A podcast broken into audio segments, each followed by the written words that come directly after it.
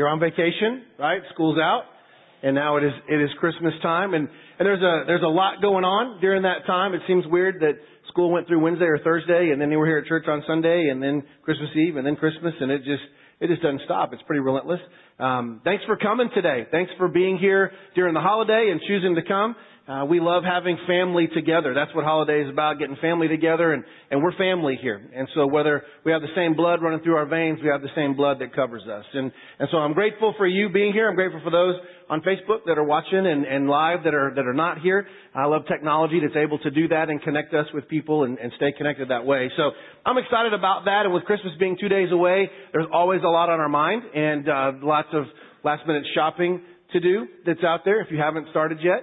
Uh, welcome to my world. And uh, I will be busy uh, today and tomorrow getting all that squared away um, because I wait the best for last. That's my philosophy on that, and uh, or something else. But um, when I think about about Christmas and, and the busyness and the craziness and and the season of it, a few things come to my mind, and I want to share just three of them with you real quick. The third one will be the long point on this as we go and you're looking at these guys up here, and we're going to get to them in just a second, um, and hopefully give you some information maybe you've never even heard before, or looking at it in a little bit different way. Uh, the first thing that I think about Christmas, and, and this has totally changed in my life, Christmas is stressful. It used to not be that way. When I was a kid, there was stress whatsoever.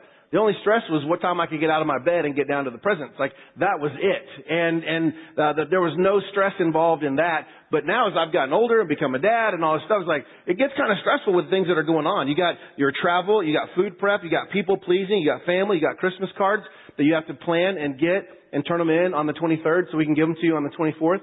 Um, so please go pick up your Christmas cards in our Central Post Office today. Uh, you got to get the right presents and make sure they don't get stolen off of your porch uh, when they get delivered there. There's, there's so many things. The debt that you have, it's like we need a vacation to recover from Christmas vacation. And stress is a part of the season. I don't know that God designed it to be that way. I'm not sure that He said, hey, I want you to have this break and think about my son being born and I want you to stress you out as much as possible. Like, I don't think that's His goal. I don't think that's something He's like, ah, you did good this season because you were stressed out. But yet that we tend to do that. Second thing about Christmas is this. Christmas is busy.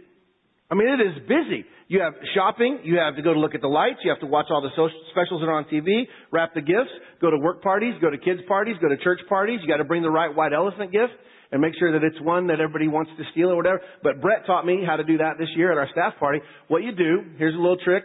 You bring the gift that you want and then you steal it when it's your turn. You're guaranteed to go home happy. Like that's, there's the secret. So that's what I'm going to do from now on is get something only I would like and uh, and then we'll be great on that. The third thing about Christmas that comes to my mind too, Christmas is costly. Like it's expensive. I was reading some stats this week about that, and one third of all people expect to spend over a thousand dollars on Christmas. Like what? I don't know who those people are, but I hope they're buying me a present. Like that's what I'm thinking. But over half the people expect to spend 700 or more. Statistics say that in 2018 there will be $721 billion spent this season. $721 billion in the United States alone spent on Christmas. I'm thinking that is a lot of debt. That's a lot. Must, our economy must, we must feel good about it. We must feel good about our jobs. We must feel good about some things in order to do it. Or do we feel guilty that we have to get stuff and one up stuff and so we just run up debt on our credit card? And this isn't a message to go, man, you're making Christmas sound terrible, Alan. You're talking about it's stressful. You're talking about it's busy. You talk about it's costly. But it's, it's real in that way. And if we don't watch ourselves, we miss the whole thing. If we're not careful, we look back and go, what? And I don't ever want Christmas to be forgettable. And sometimes Christmas becomes forgettable because of Christmas. And we got to be careful as a culture and a society of doing that. And so what I want to do is take a different look at the cost of Christmas from some different points of view. And we're to look at these three guys today, the wise men that are here. These are, are incredible dolls. We'll get to the gifts in just a minute, but these three guys, great story behind them is uh, my my grandmother-in-law, uh, my mother-in-law's mom, uh, bought these 50 years ago in Dallas. And there was a lady in her neighborhood, a single mom who was trying to make ends meet, got these dolls and she would paint them, go to garage sales and estate sales and find jewelry, take the jewelry apart and decorate and make each wise man its own individual thing and sell them as sets of three.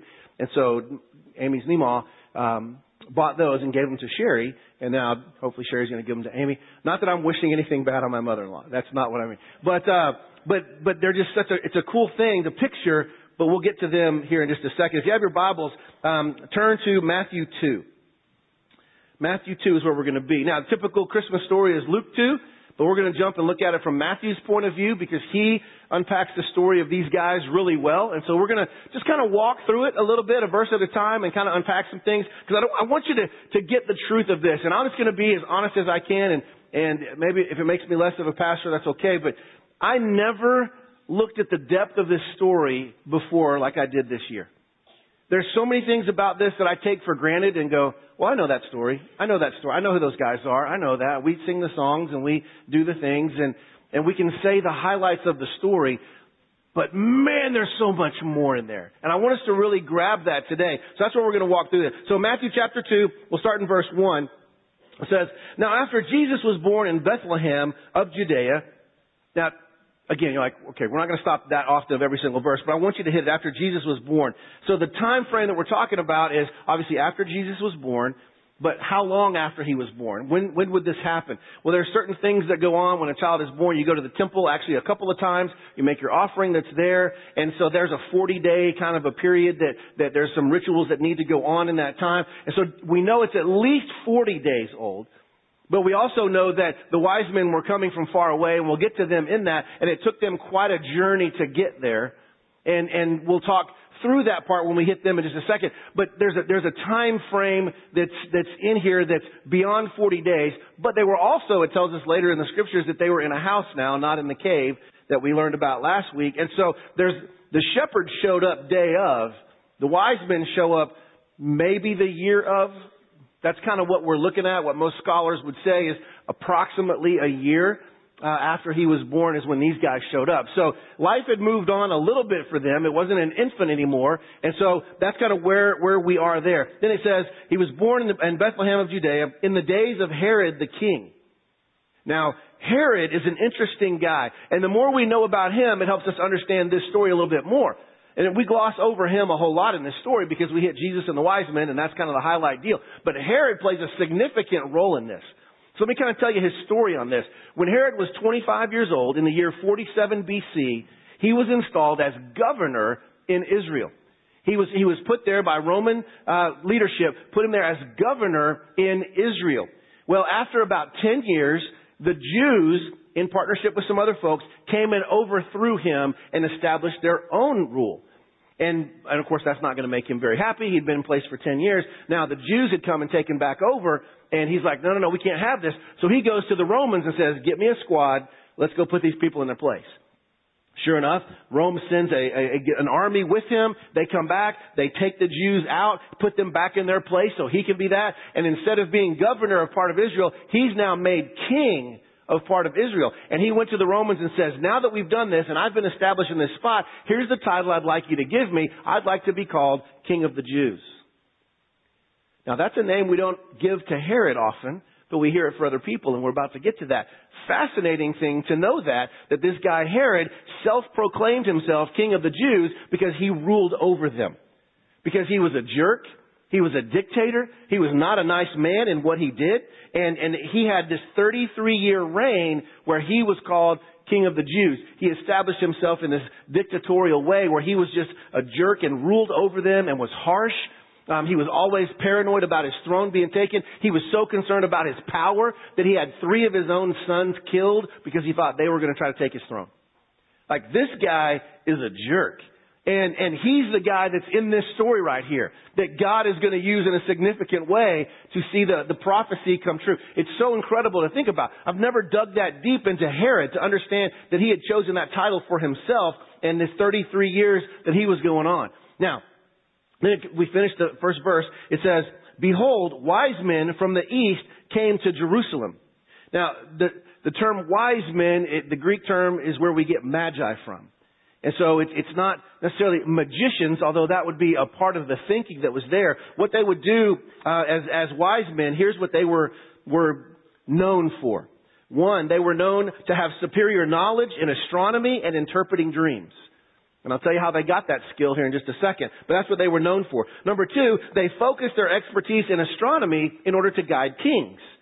They were wise counsel. They were who the king would go to when they had a major decision to make. When they were deciding if they were going to move or go or attack or do whatever the next kingly thing they needed to do. These guys were the ones that would sign off on that. These guys were the ones that had that. Now, how did they get this? If you look back, they were basically disciples from Daniel when Daniel had kind of a skill of interpreting dreams. Daniel was able to do that. These would be along the lines of that. They were basically graduates of Daniel's school. And this is 700 years since Daniel wrote that. Uh, it's fascinating. We don't have time to go into it today. Go back and read Daniel in light of the birth of Christ and read some of those things that are in there and you will see the prophecy that was there that these guys had. So they were, they were well educated, they studied, they, they, they understood this, and because of their, their study in astronomy as well as the scriptures, they would be able to recognize there's prophecy that's being fulfilled and it's confirmed in the skies. Thus, their ability to recognize the star, their ability to understand its movement, their ability to recognize and respond accordingly. And it's amazing how, how these guys did that. And, and so they would know that this Messiah was to be born in Bethlehem. They would know that, that a star is going to be part of the deal because of the prophecy that's it's, it's fascinating to read that. No person, no, no Persian, excuse me, ever became king without getting these guys approval and crowning. Like they were a big deal. They were significant in the culture of that time and they traveled a significant distance. If you go from Babylon to Bethlehem, you're about 550 miles. Now that's assuming that's where they came from is Babylon, but we know they came from the east and that's where they would have studied and that's where, so it makes sense that they would have come there 550 miles. Not an easy journey. This isn't like you just, you know, you Uber over to there and you get there in, you know, in a couple of days. This is probably a year's journey. They're walking, riding camels, have donkeys. Like this is not an easy trip to take. Matter of fact, they're walking through land that would put them at risk where someone would come and raid them or attack them and steal from them or kill them. Like this is quite a journey they're making. And it's 550 miles one way for one reason for one person. They were a big deal and even they said, we're not a deal as what we're going to see. They recognized their place in this. So, we get there. Wise men from the east came to Jerusalem. Now we know all the parts. And this is what they said. Where is he who has been born king of the Jews? Now, when it says they were asking around, it didn't mean they went straight to Herod's office. They came to town. And they asked, where is he who was born king of the Jews? Now that word's going to get back to Herod. You talk about a trigger for a paranoid madman. These fancy guys, these important guys, these significant guys are showing up going, hey, where's the guy who was born king of the Jews? Not the one who gave himself that title. Not the jerk that's in power over here. We want the one that was born. Well, you talk about lighting a flame inside this paranoid guy who had already had three of his sons killed, and we know what he does here in just a minute. It gets pretty significant. There is a clear and present danger to his throne, and he will not sit still and be okay with that. His focus was on power, not on the power. And, and so how did they get there? It answers in the very next thing. It says, for we saw his star when it rose. We are educated men who recognize movements in the heavens. We recognize this, and this star, we saw it when it rose, and it's not a normal star. It's not your everyday star. You want to read some fascinating stuff? Go study about the star. There's some amazing, we don't have time for that today. It's so cool to think how God did that and how He took natural and supernatural and combined them together to allow that to happen. It's not the only time in Scripture that God showed up in some unusual form to lead people. And I believe he still shows up in unusual forms to lead us today if we'll look for it. And so these guys recognized it. They said, for we saw the star when it rose. Well, why did they come? They answer it very next there. We saw the star when it rose and have come to worship him. That's what we've come to do. We haven't come to impress him. We haven't come to influence him. We haven't come to kiss up to him. We haven't come to buy his favor. We haven't come to buy his political gain. We have showed up for one purpose and one purpose alone, that's to worship. That's what we've come to do. We have come to worship Him. Well, what does worship mean? What does it mean to you? What does it mean to me? What does it mean to them? Here's how I would describe that in this and, and define it in this moment. Worship is an active response to God where we declare His worth. Worship is an active response to God where we declare His worth, not ours. And that will take on many different forms. There's not one set way that you check the box and say, this is worship. It's a response to the awesomeness of God. And that's what these guys were doing. They had a response to the overwhelmingness of God and the prophecy that was there and the excitement that was coming and the journey that they're going to take. And so here they are. We've come to worship Him. We prioritize something's worth by surrendering things of lesser value for it. I mean, let me say that again. We prioritize something's worth by surrendering things of lesser value for it. How we value something is shown by what we're willing to give up for it. What we're willing to walk away from for it. It's not what we hold on to, it's what we let go of shows the value of what we worship.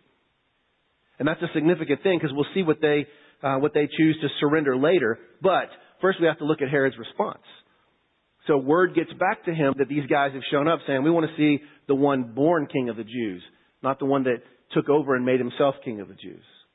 So now we hit verse, verse 3.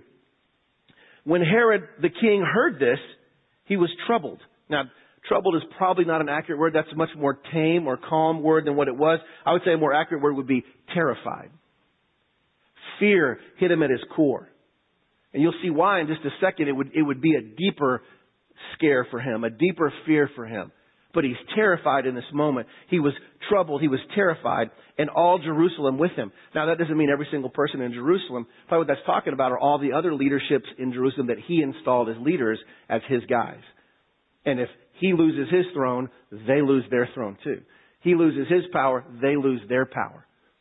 And so they're all terrified. Like, this, this king of the Jews is here now. This one that, that we've actually heard about in the past. We'll, we'll get there in just a second. It's kind of crazy on all of that. So he continues on. He was troubled and all Jerusalem with him. And assembling all the chief priests and scribes of the people, he inquired of them where the Christ was to be born. He has an intelligence briefing. He calls all of his officers in and says, guys, we can talk about this. Have you heard this rumor? There's these wise men here. They're looking for the king of the Jews. I'm the king of the Jews, but they're not talking about me. Let's talk about this. Because he, he recognized what was going on. And, and, and you would think that these guys would be excited about the long awaited Messiah. It wasn't like they were unaware of that. It's like they had no clue about that. You can go back and read Herod's lineage and where he came from. He wasn't completely cut off from learning about the things of Israel. It, it, it's fascinating to read that stuff. And he's like, where is this Christ to be born? And he goes to his guys. And they told him this in Bethlehem of Judea. For uh, so it is written by the prophet, and this is Micah chapter five verse two. If you want to, that's what they're referring to when they read this. And you, O Bethlehem, in the land of Judah, are by no means least among the rulers of Judah. For from you shall come a ruler who will shepherd my people Israel. So in the prophecy of, of hundreds of years ago, these guys knew it. And so when the question was asked, where is this Messiah to be born? They knew the answer from the prophets of old. They were able to give that to him. And he knows where in Bethlehem, which is six miles away from where he is. So this guy is close. He is a clear and present and close danger to my throne now.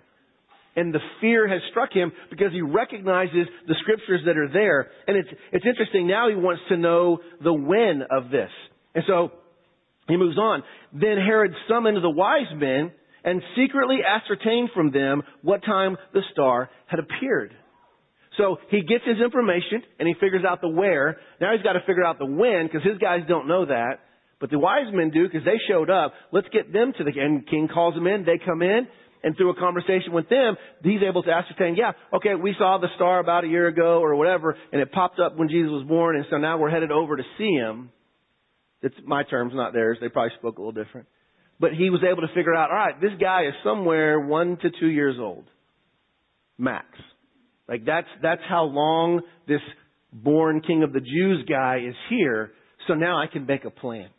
He figured out the where, he figured out the when, now he's going to figure out what to do. And his what to do starts by finding out exactly where it is. So he says, and he sent them to Bethlehem saying, go and search diligently for the child, and when you have found him, bring me word. And he meant all of that and then he lied. that I too may come and worship him. That was not the plan. That I may come and kill him is the plan. That I may come and have that guy slaughtered because I'm not losing my power. Because this is about me, it's not about him.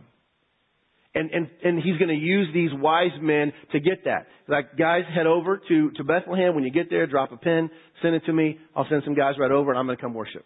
Like, that's what I'm going to do. God's GPS is so much better. When we listen to the prompting of the Holy Spirit, He may take us a different route than what we think, but it's going to be the best way for us. And these wise men were willing to do that through following the star. And they get there and they arrive and they talk to the king and something troubles them in their spirit and they go and now they're going to show up and do. What's amazing to me is someone as evil as Herod, and you know his story, killing his sons and, and his plot to kill all the babies and how many die and that, that's coming here in just a minute. But even in all of his evilness, he still acted on the trustworthiness of the scriptures. See, God's word was still truth and he knew it.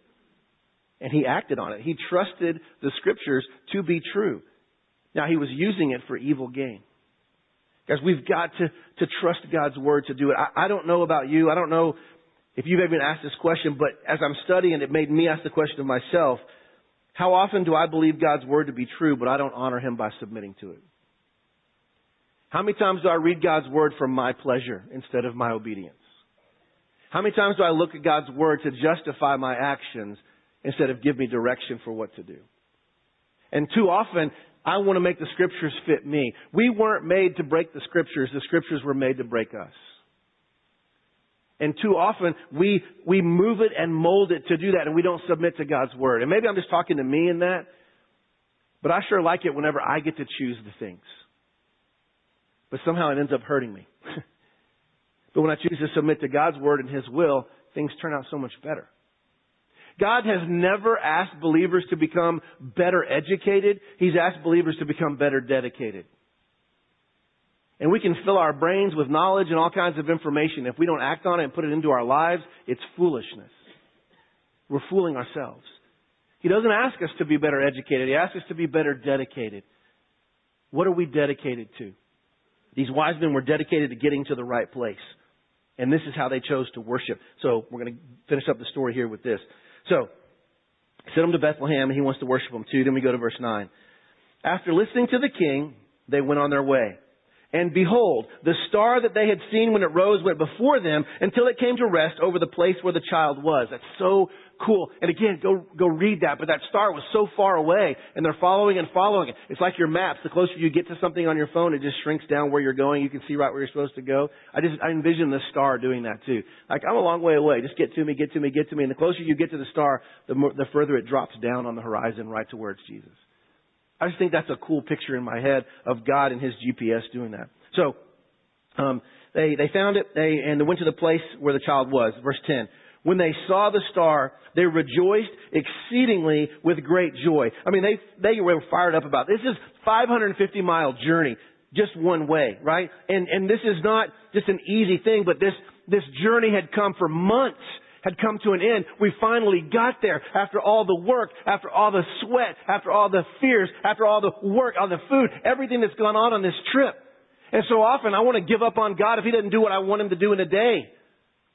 And these guys pursued for a year and had nothing. They didn't see Jesus for a year. But they didn't give up. They kept going. Imagine the joy of that, of not giving up on your goal and getting to see it. Because you've been obedient to it. And here they are in that moment that's doing that. And they're finally looking at the face of the Messiah they had waited 700 plus years to see. All of this, all the prophecy, all their, their dads and their granddads and their great granddads who had lived before them and passed on all this knowledge, passed on this information, all the prophecy was happening in their lifetime. How cool is that? All of that was now coming to be, and they were getting to be a part of it. And as true worshipers do, they brought their very best. Because that's what you do in worship. You bring your best, you don't bring your leftovers. God's not interested in your seconds. He's interested in your firsts because He gave you His first.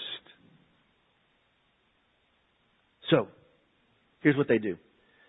And going into the house, which again, see, they're in a house now, they found a dwelling, so they're not still in the cave and, and swaddling clothes and all that kind of stuff. They've been through all that stuff. It says, and going into the house, they saw the child with Mary his mother, and their response was this, and they fell down and worshiped him. There was nothing else to do at that moment. They fell down and worshiped. They humbled themselves and worshiped. I don't know what exactly looked like. Did they hit a knee? Did they hit two knees? Did they lay on the ground? Did they cry? Did they sing? Did they hug each other? Did they get to hold it? I don't know what they did, but I know they worshiped. I know by definition they gave up other things to show the worth of this man. They sacrificially did this in this moment. And here's what they did. Then, then, that wasn't the first thing they did. They worshiped. Then, opening their treasures, they offered him gifts gold, frankincense, and myrrh. And that's where these guys come in. And we have done a disservice to the Magi by saying there was only three of them. Nowhere in Scripture does it tell us how many there were. We know there was three gifts. But my guess is there were multiple of these guys. You think these were the only three from the whole school of Daniel that wanted to see this thing, that recognized the star? I'm guessing it's a field trip for the whole class. Like, let's go together. And, and, let's take an army with us to protect us. Let's go. And yeah, I'll bring gold. I'll bring gold. I'll bring gold. I'll bring, I'll bring frankincense, frankincense, myrrh, myrrh, myrrh. Like there was massive amounts of this. It wasn't just one little thing to say, here's, here's a little gold and here's a little. No, they, they brought this to him. And they, and these are cool. These guys even have these little gift things right here. So in here, I actually have a gold coin. Uh, this is from 1891 and it's, it's 100% gold, whatever. It's pretty weighty and all that stuff. You can kind of hear it hit the deal. Um, it is of significant value. And something of gold, even today, has not lost its value. It's still of great worth. And they would bring this gold of great worth to show how worthy He is. Not how great they are. Not how rich they are. But how incredible He is. And we're going to show your worthiness by what we willingly give up. What we're willing to surrender. What we're willing to say, here, this is for you, not for me. And, and gold was one of those things that they gave. And I'll tell you why in just a second some of this happened because too often we focus on the symbolism of the gifts and that's fine, but there's so much more to it than that. The value of the gifts matter. It matters. Then you have frankincense, which is in this little thing. And it's a, it's a lighter colored rosin. I don't know how well you can see that or whatever, but it's got a definite smell to it. We have essential oils that are made from it, um, even today but it was of significance. Myrrh, the same thing over here. It's it's a darker rosin, and I don't know how well y'all can even see this, but um, it's a darker rosin that's in there, and it has its own unique smell. And and these were made from trees you could only find in Arabia and Ethiopia and the Middle East type places and, and they were of significant worth. And they would take these rosin rocks, these resin rocks, and they would put it into oil form. They would put it in different things. It was used for ceremonies. It was used for weddings. It was used for funerals. It was used for medicine. It was used for so many things. Its uses were significant in helping you be the best you could be. Yes, it's a burial spice, but it's so much more than that because there's a cost to it. There's value to it that's just not readily available. You don't just go down to the, to the myrrh tree and scrape you off some and you got some. Like that's not how it worked. There's no frankincense bush that you just go and you turn the handle and fill up your cup with frankincense. That's not how it worked. These gifts were of significance for so many reasons, and they brought all of this and placed it at Jesus. These items attributed worth and dignity to whoever received them. And Jesus was the one receiving these gifts of significance that were there. And, and, and there were probably lots of these guys that showed up to do it. Lots of these guys brought several. And so there's several myrrh, several frankincense, several gold that was there. Why, why would they, why would they need that? Well, I'll get to that in just a second because there's, there's even more to it. But our biggest takeaway is that these men paid to worship Christ. There was a cost involved. Christmas is costly. And the very first Christmas had quite the price tag. See, we tend to look at Christmas in light of our budget, what we can spend, what we can throw on a credit card and pay three times of what it's worth because we valued it so much we put it on a credit card. Uh, and I'm not saying that to, to bust you on this, but I'm saying that we have placed value on others that have become greater than the value we've placed on Christ. And that makes Christmas forgettable. Because if the best thing you remember about Christmas is what you got and not what you gave, then you missed Christmas. And it's important. I'm not saying we shouldn't give. Absolutely. I'm not saying we shouldn't receive. Absolutely. That's part of it. But it's not the only thing. And these guys came that first Christmas and, and brought that. And when you look at the price tag of what it was, I want to, I want to give you the cost of this and, and kind of look at it for a second. Because it cost the wise men time and money to make the 550 mile journey one way plus going back. It's a 1100 mile trip that they made. And it cost them the time, it cost them the money, it cost them everything to prepare the food, the water, the animals, the army that would protect them along the way, this big entourage of people. It cost them that. Number two, it cost them the gifts that they brought of significant value. The value of these gifts were amazing. Now, this is such a cool part of it right here in the first 40 days of Jesus' life, they would have had to go to the temple twice. They would have had to make sacrifices. When they did, it tells us earlier in, in, in Luke chapter 2 story that, that Joseph and Mary gave two pigeons or two doves, which was the lowest sacrifice you could make. That's what the poor gave. They didn't have a goat. They didn't have a sheep. They didn't have any of these other animals. They gave the birds. And that's the lowest one. Jesus was born to a lower class family. And their sacrifice that they made were these two pigeons. If the wise men had come before they went to the temple, they would have had to give given out of this because this is now what they had. But they didn't. So why did they bring this stuff? Just to say, hey, here's a burial spice because he's going to die, and here's some coins because he's a king, and here's some frankincense. That's not why they brought them. They didn't know that. They weren't fully aware of all that. They were on the other side of the cross. They were being obedient and showing the worth of this baby. Now, what did that turn out helping them to do? Because they left, right? The, the wise men dropped the stuff, did their worship, and they headed back. And then the, the angel came to Joseph in the dream and said, get your wife, get your kid, go to Egypt. You need to get out of here because that death thing's coming for babies, right? How are they going to pay for that trip to Egypt? God's provision. How is Joseph going to buy lumber so he can build things as a carpenter to barter and trade for food? the gifts. He had the resources now that God had given him because of his obedience to be able to provide for his family. Isn't that amazing? That these wise men traveled 550 miles to worship. And oh, by the way, we're, we're here to worship, but we're also going to give these gifts because you are worthy and we want to show you your worth. And Joseph's thinking, all right, that's awesome. And then he gets a dream that night. You need to go to Egypt right now. Well, how am I going to pay for this? And he pulls out the gold coins. He pulls out the frankincense and the myrrh, and they have more than enough for their journey to Egypt. And historians will tell you that Herod died later that year. He was such a madman. He died later that year, and they came back. So the journey back. Like there's so many things, and God's provision came through these wise men. That's just so cool to me. But it cost them the gifts that were there. It could have cost them their lives, coming and going in that. It cost an unknown amount of families Anybody that had a baby that was a boy that was two years or younger, it cost them their lives. How many families had to lose their son because of this? Isn't that, that's crazy to think. Some, some historians say it was a small number, some say it was a big number. I tend to lean towards the small number. Um, Bethlehem was not a big town, 2,000-ish people that were there and, and the decree that he gave, he knew right where it was. He knew it was in Bethlehem, so he didn't need to send a decree to the nation. He sent it to this area because it was an immediate threat, and so he went to eliminate the immediate threat. So any kid in Bethlehem that would be two or younger that's a male, you're probably looking at a dozen or two kids. Like, and it, one is too many. But how many families lost their child because of this? There was a cost that first Christmas. And it cost them their kid. You go further back in this, it cost Zechariah his voice. John the Baptist's dad was mute the whole time. It cost Mary her reputation. It cost Joseph his dignity. It even cost the shepherds the risk of losing the sheep they were supposed to keep because they came to see Jesus. Like everyone involved in Christmas, there was a cost. Christmas has been costly for, a, costly for a long time.